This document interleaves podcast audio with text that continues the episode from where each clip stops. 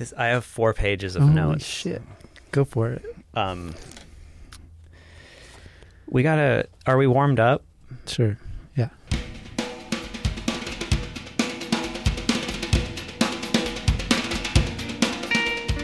You are listening to episode nine of the Sub Pop podcast. I am Arwen Nix here with Alyssa Atkins, the first plant to grow after the apocalypse. Oh, that's so lovely. I think Thank it's true. you. Yeah. Episode nine, nine of ten. I know the season's almost over. I'm feeling pretty good about that. How do you feel? Sad. Relieved? Yes, I am. I am a mix of both sad and relieved. Yeah. Maybe our listeners feel the same way. Maybe. I think you know I'm going to take the summer to work on season two with you, and also uh, try to figure out how to stop saying like so much. Oh, it's impossible. I know. Just lean into it. Yeah. There we go. Leaning into the like. Episode nine of the Sub Pop podcast. It's a good one. It is a good one. Who are we going to hear from? Today on the podcast, we will be hearing from the members of Chastity Belts and um, Mike Kunka from Godhead Silo and Enemy Mine, and now Mike and the Melvins. Mike and the Melvins. Holy shit. Incredible. Yeah. There's a lot. There's a lot to be learned there. How many years did it take for that record to actually come to fruition? Not quite two decades, maybe. that guy is so interesting. Oh my goodness. I cannot wait to play that interview. I think that of all of the many guests that we've had that I've fallen a little bit in love with, like Mike Kunka might have knocked Nathan out of the top. Wow. Yeah. For your heart? Yeah. and like now I kind of don't ever really want to talk to him in real life because he's just perfect in my mind from this interview. Right. Because, yeah. He's my Suzanne Vega. But first, let's hear from Chastity Belt, Hardly Art's own Chastity Belt. Mm-hmm.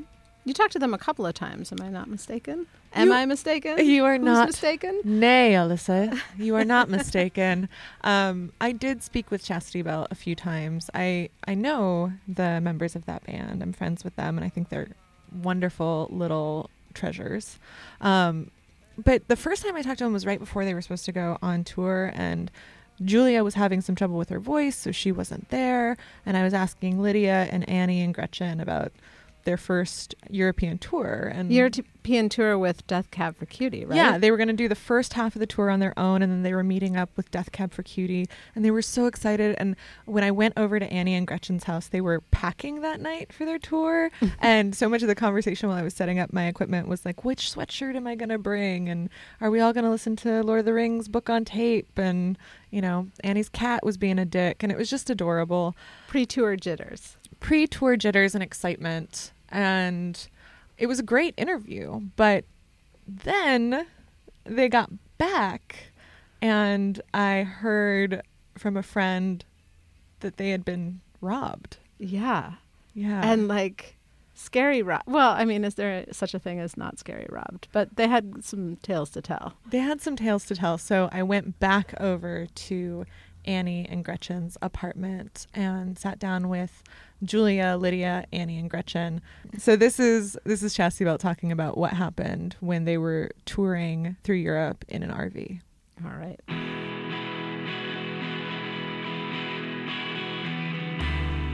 We were about 10 days into the tour, or like 10 shows in, and we just played a show in Bristol, which is like west, the western part of England. And we were driving all the way to Barcelona. So that was Which is, like, 20 hours. yeah. wait how are you guys traveling on this tour Oh, we were in an RV.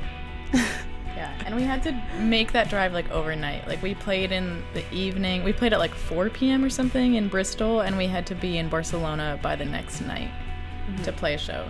we were like, all right, we're up for it. This is cool. Our our tour manager is gonna drive the whole way, so And it was worth it because Barcelona was our biggest guarantee. So we were like, it's worth it to make this long drive so that we can make some money and maybe break even on this tour. yeah. um.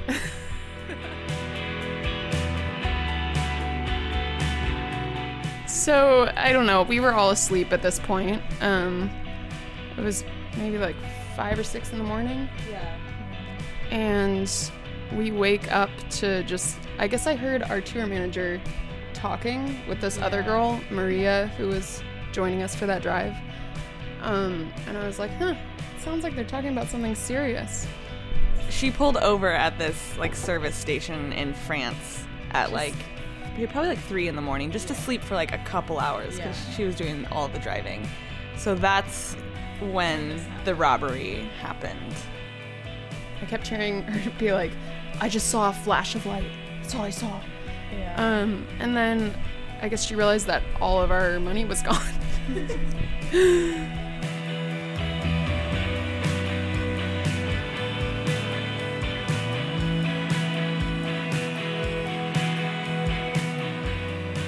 we don't know the exact number, but like, what did we estimate? Like Four thousand dollars. pounds. Pounds. Oh. Yeah. Three or four thousand pounds. yeah. But we definitely that was like those 10 days was when we sold the most merch. Because we were headlining those oh. shows, and most of them sold out. Even though there were smaller places, they did sell out. And yeah, the crazy part of it was we'd all slept through this thing and when we woke up everything was like essentially in its like the same place. Yeah. Like it didn't seem like anything had been moved or like yeah, and just like so, there were six of us in this small RV, and so two people on the top bed, two people in the back bed. Maria was sleeping in the middle, and Deidre was sleeping in the driver's seat right next to her backpack. And so somehow someone got in through the passenger door, rifled through her backpack because they rifled through everything so that they just took cash out of like multiple wallets Yeah, and and there were like phones around, laptops. Yeah. Yeah, they didn't take of anything that that could have been tracked. So they didn't take Yeah. passports or iPhones. And no one, none of the six of us in this like really tiny vicinity woke up for this.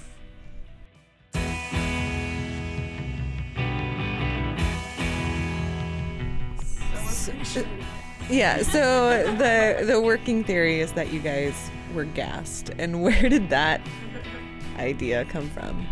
My mom emailed me to say like Skip who's my dad.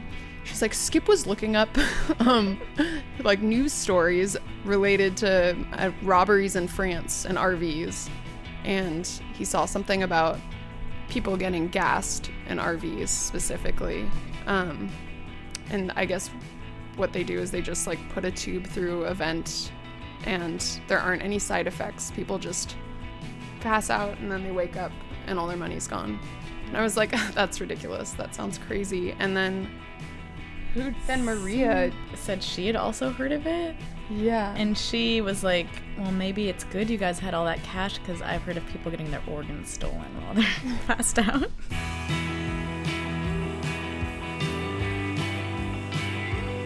I think we were all just like really glad that we were safe. Yeah.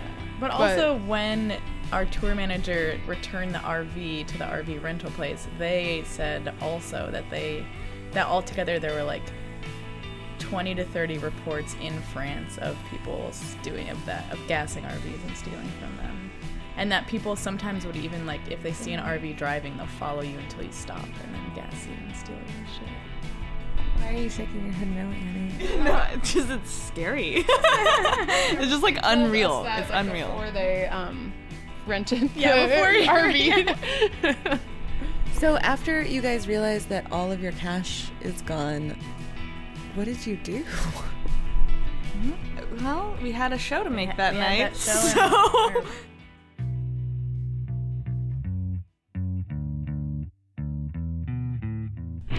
Were you scared at all continuing in the RV for the rest of your date? like terrible vibes in there. because the next the very next night we got robbed again. Yeah, that I didn't feel unsafe until that double whammy. That's Yeah. what really. So we stayed in a hotel Yeah. in Barcelona. That was like kind of like our first night out of Yeah, the RV. we We were were like, like, "Oh, yes, get to like have this nice hotel. This is great because we don't we're, we don't feel safe in the RV anymore. Yeah.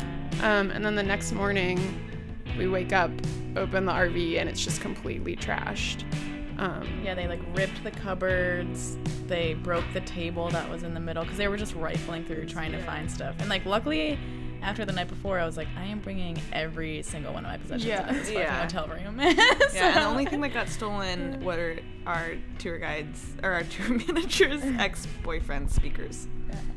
And some drum parts, Oh, and right? some drum hardware that we rented, so then we had to Um, pay for that too in the end. yeah, and some records, I think. Oh, some yeah, and records, some yeah. of our merch that was in there.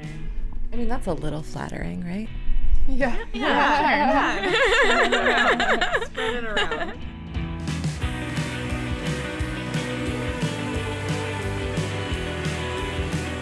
That's after the. I didn't feel that unsafe after the first one. I was like, okay, that's a fluke. Like we've never had anything like this happen, and most bands have. So it's like that was our stroke of bad luck.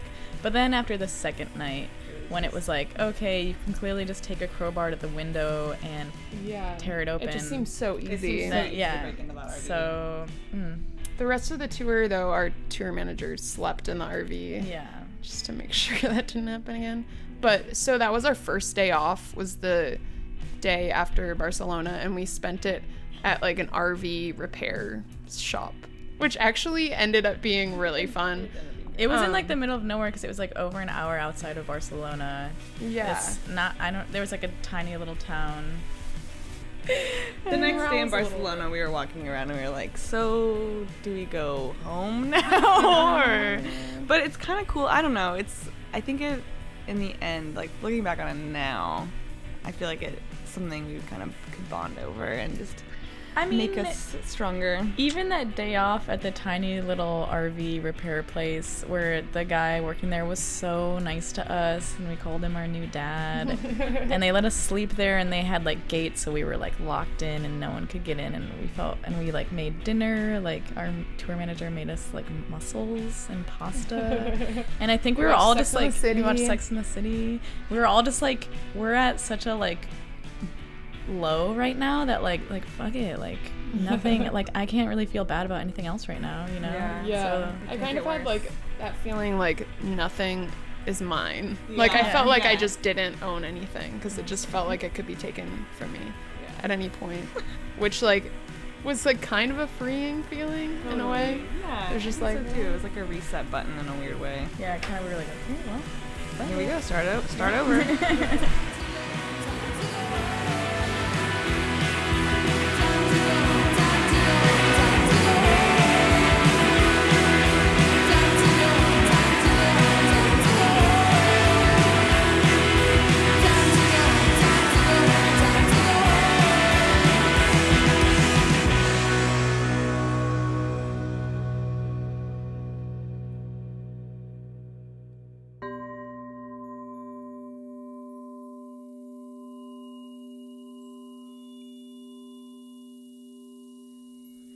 It would have to be a bonding experience wouldn't you think, Arwen. I think so. I, I have to say that I'm a little surprised by how close knit Chastity Belt is. Like, they are they really do just braid each other's hair in the van when they're on tour, and they are always chatting with each other. And I remember talking to them a little bit about like, well, don't you ever just want some time alone, like putting your headphones on and ignoring your bandmates so you can have some space? And they looked at me shocked, like I was a monster. Like, Why would you do that?" You love each other. It's a it's a really sweet chemistry that they all have together. They've been friends for a long time, and um, I think it speaks well of them and appropriately of them that they bonded over this experience. Did they all go to school together too? They did, yeah. All of them? hmm Wow. Where did they grow up? That's how they met. They grew up in different places, but they went to school in Eastern Washington, I believe. Ah, oh. I. Let us know. Let us know on Twitter, won't you, ladies? But there's there's actually a documentary that was made about Chastity Belt when they were in college. What? Yeah, that someone who went to school with them made this documentary on the band when it was first getting started, and we'll we'll link to that in the show notes. It's pretty incredible. Were they chastity belt from the start, or did they have? They've been wearing that chastity belt for a long time. Wow. Okay, Yeah. so it wasn't like they used to be known as. not to the best of my knowledge. Huh. Yeah. That's cool. Yeah, great ladies. Um, you know what? It feels like it's time for a Mega Mart ad. Oh, I have one. Oh, let's hear it.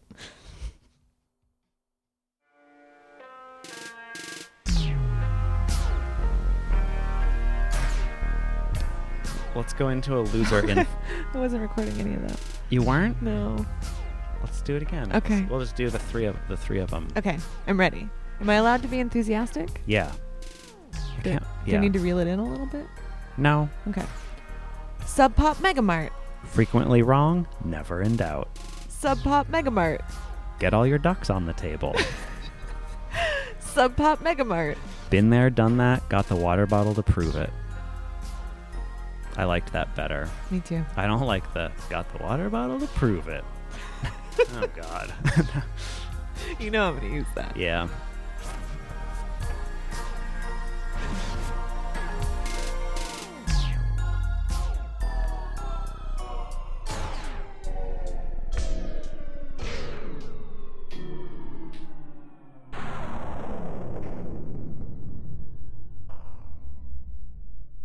Megamart ad number nine. I'm really loving those.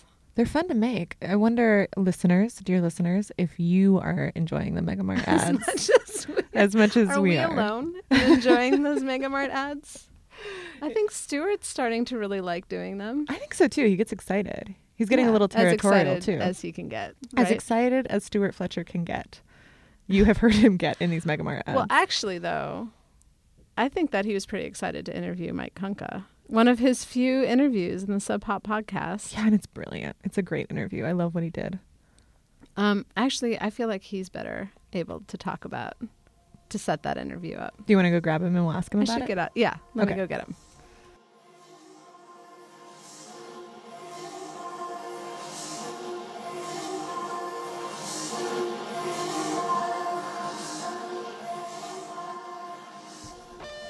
So, Stuart, I know you're super busy. In fact, you just got some news today that you're going to be busier maybe in the next three weeks than you've ever been. Maybe. Um, so, that's exciting news. So, I'll make this quick. How long have you been friends with Mike Kunka? I'd say since, well, I met him in Olympia. I moved there in 1991. He, Godhead Silo, was probably moving there around the same time. Stuart, what was your first impression of Mike Kunka? I thought both Mike and Dan, the members of Godhead Silo, were were sort of a little standoffish. um, did that change your impression? Um. Oh yeah, definitely. I mean, I think that was pro- it was probably more me. You know how an animal's usually more scared of you than you are of it. Is that? Did I say it right? I think you said it correctly. um. I was probably just more scared of them than they were of me. So, what happened? How'd you guys become friends? I can't really say. So, now that you've known Mike Kunka for nearly a quarter of a century, hmm um, when we wanted to have him on the podcast, it made sense for you to interview him because you knew him so well. And you guys started out talking about how the Mike and the Melvins record, like what happened, like how it first started, and then how it's finally coming out. But what is the Mike and the Melvins record exactly? It's a record that Mike made with the Melvins, uh, starting in. Nobody seems to be able to remember exactly when it began, but maybe 98, 99.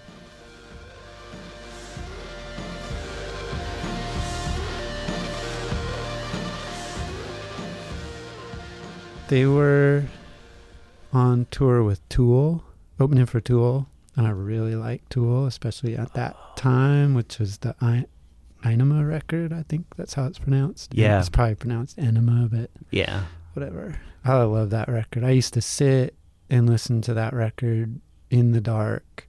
I mean, and just cry my eyes out. Like, Wow. to me, that just was the most beautiful record.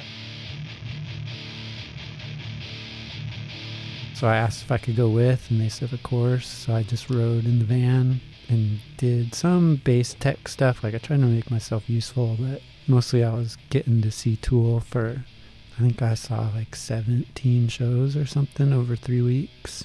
And while we were in the van, they were asking what was up with Godhead Silo. And at the time, we were kind of, Dan had basically severed his arm. Yeah. Yeah, so we were kind of we weren't done breaking up because we, we weren't breaking up or anything because we didn't like each other, but it was like a practical thing.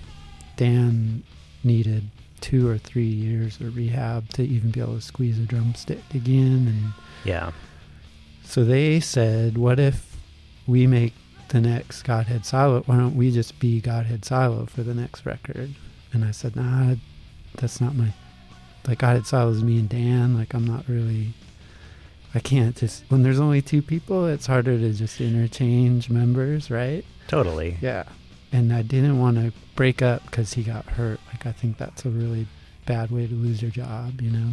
They said, well then you know let's do a record that's you and us. And I was like, nah, it doesn't seem like a good idea. It doesn't seem like a good idea. I mean, it still kind of doesn't. And I didn't think much of it. And I came home and I mentioned it to my wife, and she told me how stupid I was being. and at that time, they hadn't really asked anybody to make records with them. And I thought, well, that's, I mean, I was really flattered, but I don't consider myself they're equal or like I didn't feel like I would be an equal partner in that project. I, I could. I mean, Mel. They're right. The, They're they're the the Melvins. Melvins. Yeah. I mean, that's all you got to say, right? And I, but then, and then something happened with the studio we were working with.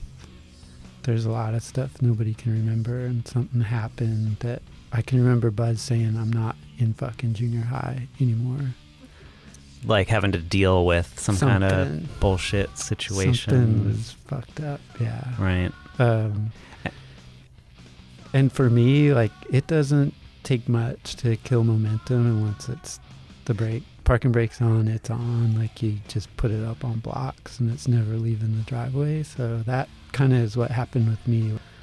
You know, fast forward 16 years, and we all I started talking to them about finishing it, and we came to see them on October 18th for their sound check to like settle on the recording dates, and that while I was talking to them, somebody robbed my storage garage and stole all my musical equipment Yeah. that like that night.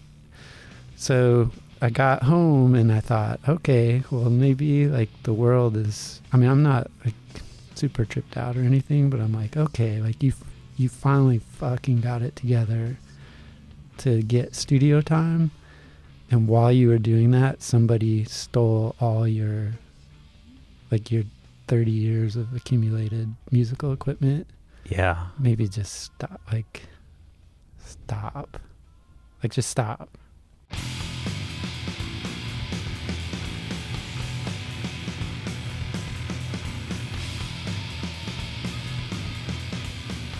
yeah October 18th, Yeah. 2014. yeah and i know it was the 18th because the guy who stole all my stuff he left a, re- a bunch of food like he had been in there for a couple days so he left a bunch of food and a receipt and um, some people saw him going in and out that night so it was like it's this really strange coincidence that like when i finally decided after that long to start making music again while i was setting it up somebody was making it almost impossible for me to do. Yeah. He That- stole the hard drive that had all the tracks on it actually. But and you recovered that? no nothing. I had a backup on oh. an Oh, old old computer. Holy shit.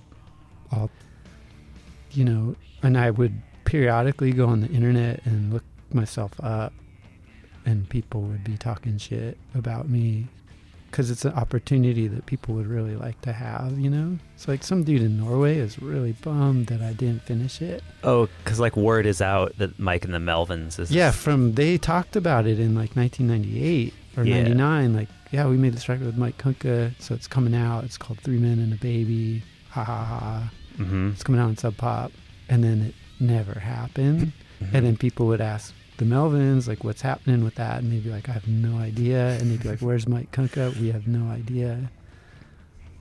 yeah. And I like that's fine too, you know. Like I like not people not. It's not like you couldn't find me, but uh, you know, you just stop trying after a while.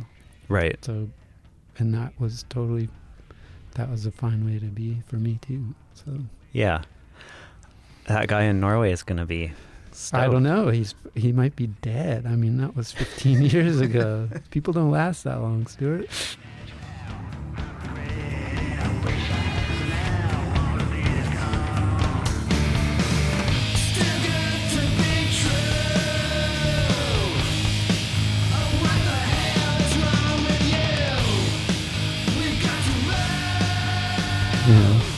Pay to see me do that? I'd probably not. You know.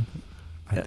I, so that's just my. I have a weird perspective on it, and that you know was counterproductive sometimes, and for the business part of it. But Sure. yeah, I mean, if that's what I meant, you know, talking to Jonathan and Megan, it's like you people put a lot of faith in you, and it's not just money, you know, like people here work for you. You know what I mean? Mm-hmm. Yeah. Yeah. And so for me, that was always a super heavy thing to be like, be here. And you act like, oh, we're just having these meetings that everybody has at this conference table that everybody has, right? Yeah. But they're all working for you, like f- because they like you or they, or were told to, right?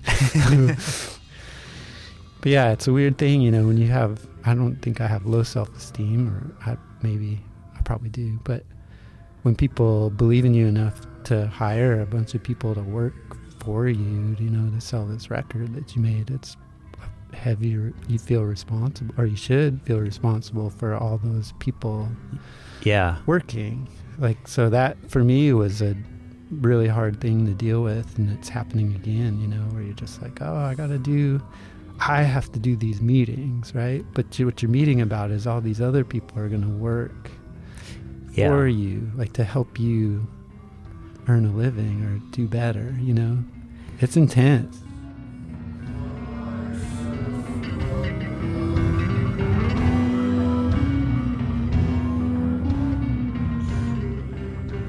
You know, you have to think enough of yourself to think what you're about to make or you're making is worth money to somebody.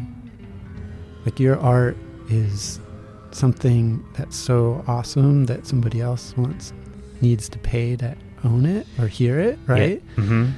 And then when you have a child, you can't have that. I couldn't have that self focus and be a parent. Like, you just, I couldn't do it. Like, I don't think you, I mean, another, I mean, it's not like I was making a huge living off it or anything, but it's like, this is a really good time to stop Yeah. because I need to.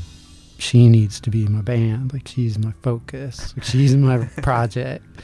Like that it was, and I, you know, that I'm really proud of being able to stop thinking about myself so much and think about her instead of just, you know, what do people say about me on the internet or what is yeah. how's my record doing?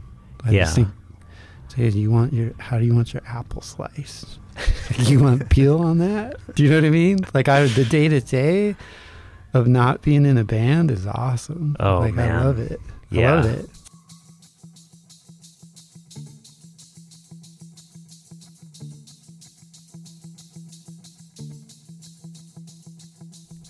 I mean, it's super positive. I hope I don't sound like it's a negative thing. Like I, it was my choice to do it, and I did it, and I'm more proud of the person that we're raising than any record I made. I mean, by far. Yeah. But I mean, she's your new band.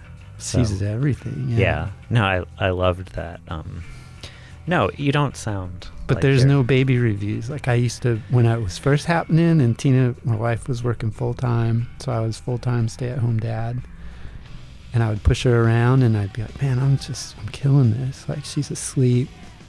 We walk for like three hours, you know." And I'd be like, "There needs to be like a fanzine that says I'm doing a good job because I need some fucking support."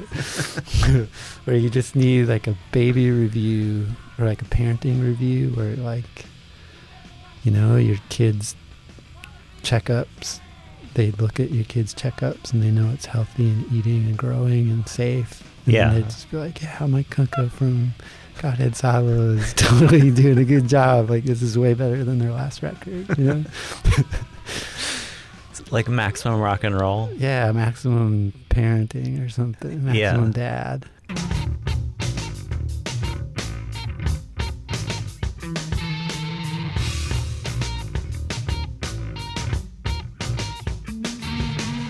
Actually, um, well, Suzanne Vega is like my favorite artist of all time. Oh, Actually, yeah, Is that like a? Has that always been the case? yeah, since Oh. uh, 1987 or so. Uh, I don't think I. Yeah, I don't think I've don't ever know. known that. I don't.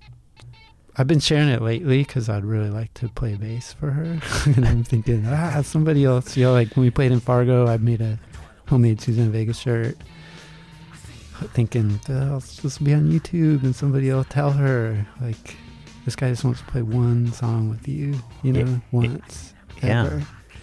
And uh, yeah, it's not an ironic thing, so that makes it really hard in the, you know, the community that we were in in Olympia Yeah. if you liked something that was I, yeah i don't want to say outside the norm but like normal to like you would catch shit for it or Yeah. you had to make it seem ironic you know Right. and there's nothing ironic about it and i've always liked it and it, but it's been like a not a i mean not embarrassed or a private thing but it's just like really important to me and so I've been getting all her records again and listening to them. Yeah. Actually, they would still make me cry. Like I fucking, she's got my number.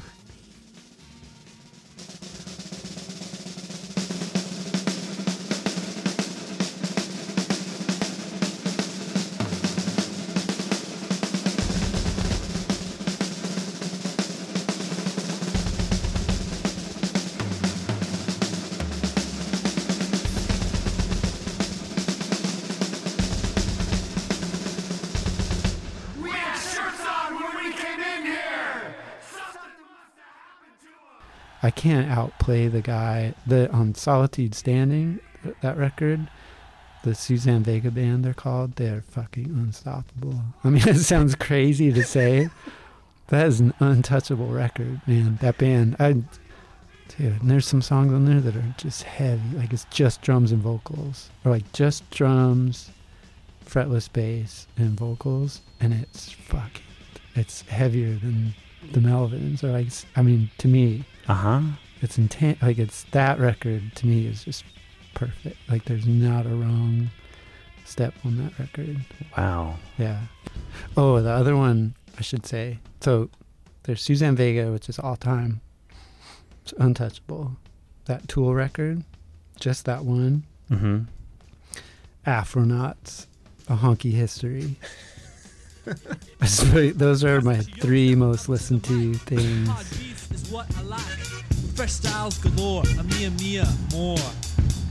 Some people say, please mustachio, don't hurt 'em. Then I just squirt 'em with my lyrics. Ooh, ow, a pow wow wow, a yippee yo, yippee yay, and all that shit.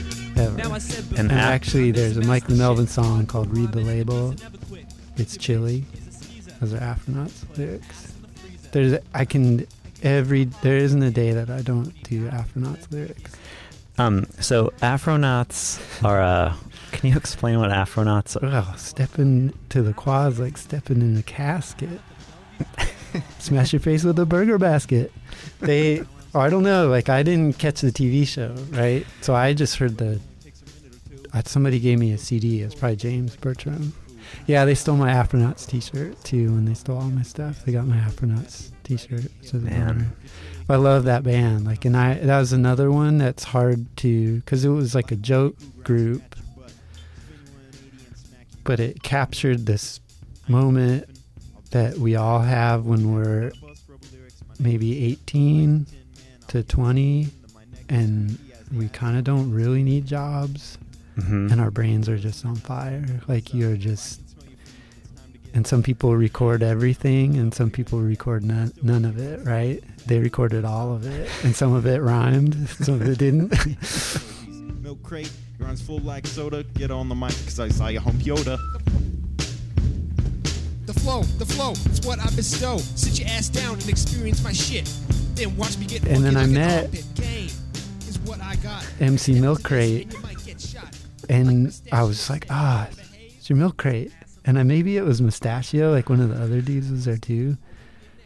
And they didn't want to be associated with it, like, because it was embarrassing to them. And I was just like, man, that that's heartbreaking, because like, it, I actually really, really, really liked it. Yeah. And uh, I, I mean, and that's like I say, like I like things that a lot of other people don't Mm-hmm. and that record like um it just made me remember that I had that moment in my life as well. Do you know what I mean? Where I'd be like, I mean, it's like a double out, like a honky history. That's got like 40 songs on it, you know? and it's about the lunch lady, it's about school, it's about the mall. And It's amazing. It's like four friends. None of them are that great at rapping, right? but they're into it and they're into each other. And you could tell like that was, I mean, it's just like having a band, you know, where like everybody is on point and in that moment in time is like the exact right time to have that band for everybody in that band Yeah. and then whatever happens to it like it stops happening and you made this one thing and it sometimes it's better to only make that one thing than it is to keep going you know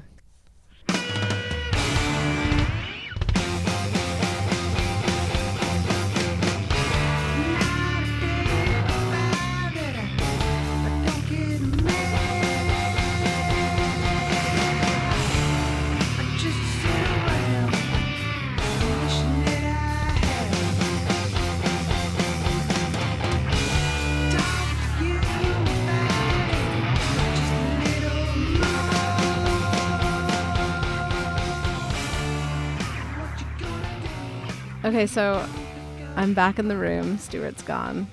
I think it's maybe a coin toss who loves Mike Kunka more, you or Stuart Fletcher at this point. Oh, After you spend so much time working on that interview and editing it. I mean, Stuart, if you're going to interview with Stuart, you better like clear your calendar because he's going to talk to you for a while and you're going to enjoy it. But you're not going to have, you know, what you hear here is just, you know, just a portion. Yeah, it's just a just portion, a part of a whole. We're just skimming the top.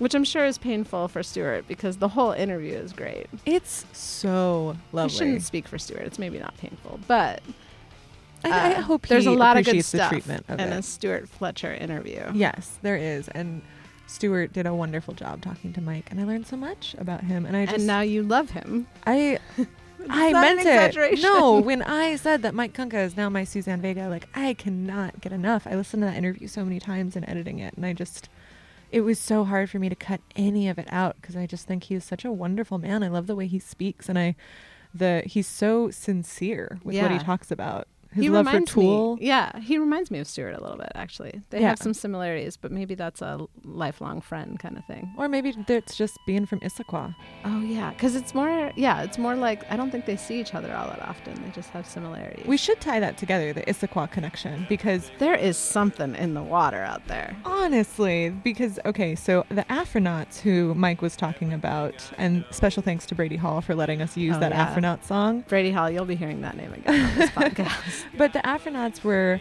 um, also connected to Jerk Beast, Yep. which came up in our interview that we did with Carlos. Right. So there's something there's something happening, some sort of magic creativity. These Issaquah transplants to Seattle.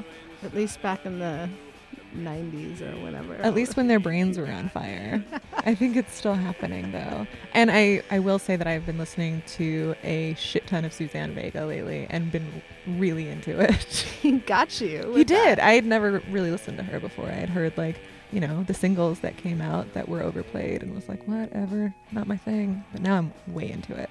Well, I suppose if you're gonna, if you're gonna be that down with Mike Kunka, you better like some Suzanne Vega. It's all part of my hero worship. And if you know Suzanne Vega and can put her in touch with us, Oh, we would love to talk to her. We have some ideas and um, would like to hear. important, actually, important ideas. It's like from the bottom of my heart. Like I would really, really appreciate if you have any uh, ins either with of you Suzanne Vega. listeners- either if, of you. if either of our parents that are listening right now I'm- Suzanne Vega, hey dad, can Mom, you? yeah, mom, can you make some phone calls? Some Facebook posts, anything? All right. Who did? What music did we hear today on the show? We heard Alyssa? some good music today. We heard Mudhoney's Good Enough. Thanks Mhm. for that opening song, guys, that we never asked you for, but just assumed. it's fine. You're welcome. Thank you. Um, we heard from Clipping and Chastity Belt and Mike and the Melvins Mhm. And Beat Happening. Good use of that one. I like you. that. I love the beat happening. Um, you can find that playlist and much more on Sub Pop FM. That's our podcast website. You can also find so many more good things that we have to say because you just can't get enough of it. Well, you get to hear you get to hear from Stuart in the show notes. He writes That's the show notes every week, and they're brilliant. And if you hadn't had a haven't had a chance really to check them out, they're good. Underappreciated, Yeah, much like us. Maybe not. underappreciated for good reason. Uh, but if that's not enough, there's more. There's also Twitter and sub and uh, Twitter and Facebook. How? yeah, if you want to be an early adopter instead of a fast follower, now is the time because we Yeah. don't have many Get likes. in on the ground floor. be able to say you were there first, really, because no one else is there. Sub Pop Podcast, Facebook and Twitter. Please find us. We're just there. Special thanks to Julia, Lydia, Annie, and Gretchen of Chastity Belt, and of course to Stuart and Mike Kunka. Thanks, guys. Who else do we want to thank? The Sub Pop Brass. Oh yeah, them too. Chris Jacobs, Megan Jasper, and Jonathan Poneman. Ooh, episode nine. Thanks, guys. That works.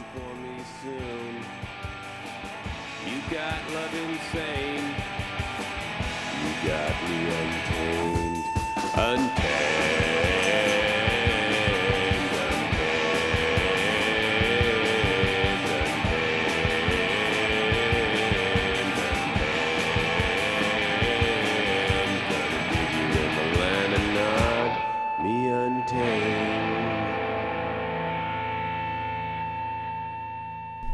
We love Ben Gibbard. Yeah. Um, you know, he's just every everything that I thought he would be. Turns out he's a huge, huge Chastity Belt fan. Yeah. Childbirth fan and too. childbirth, yeah. He's very He's supportive. Very supportive. So nice. Like Yeah. the nicest guy. There's talk of brunch soon. yeah. Probably go to brunch. Yeah, Good brunch. brunch with Ben.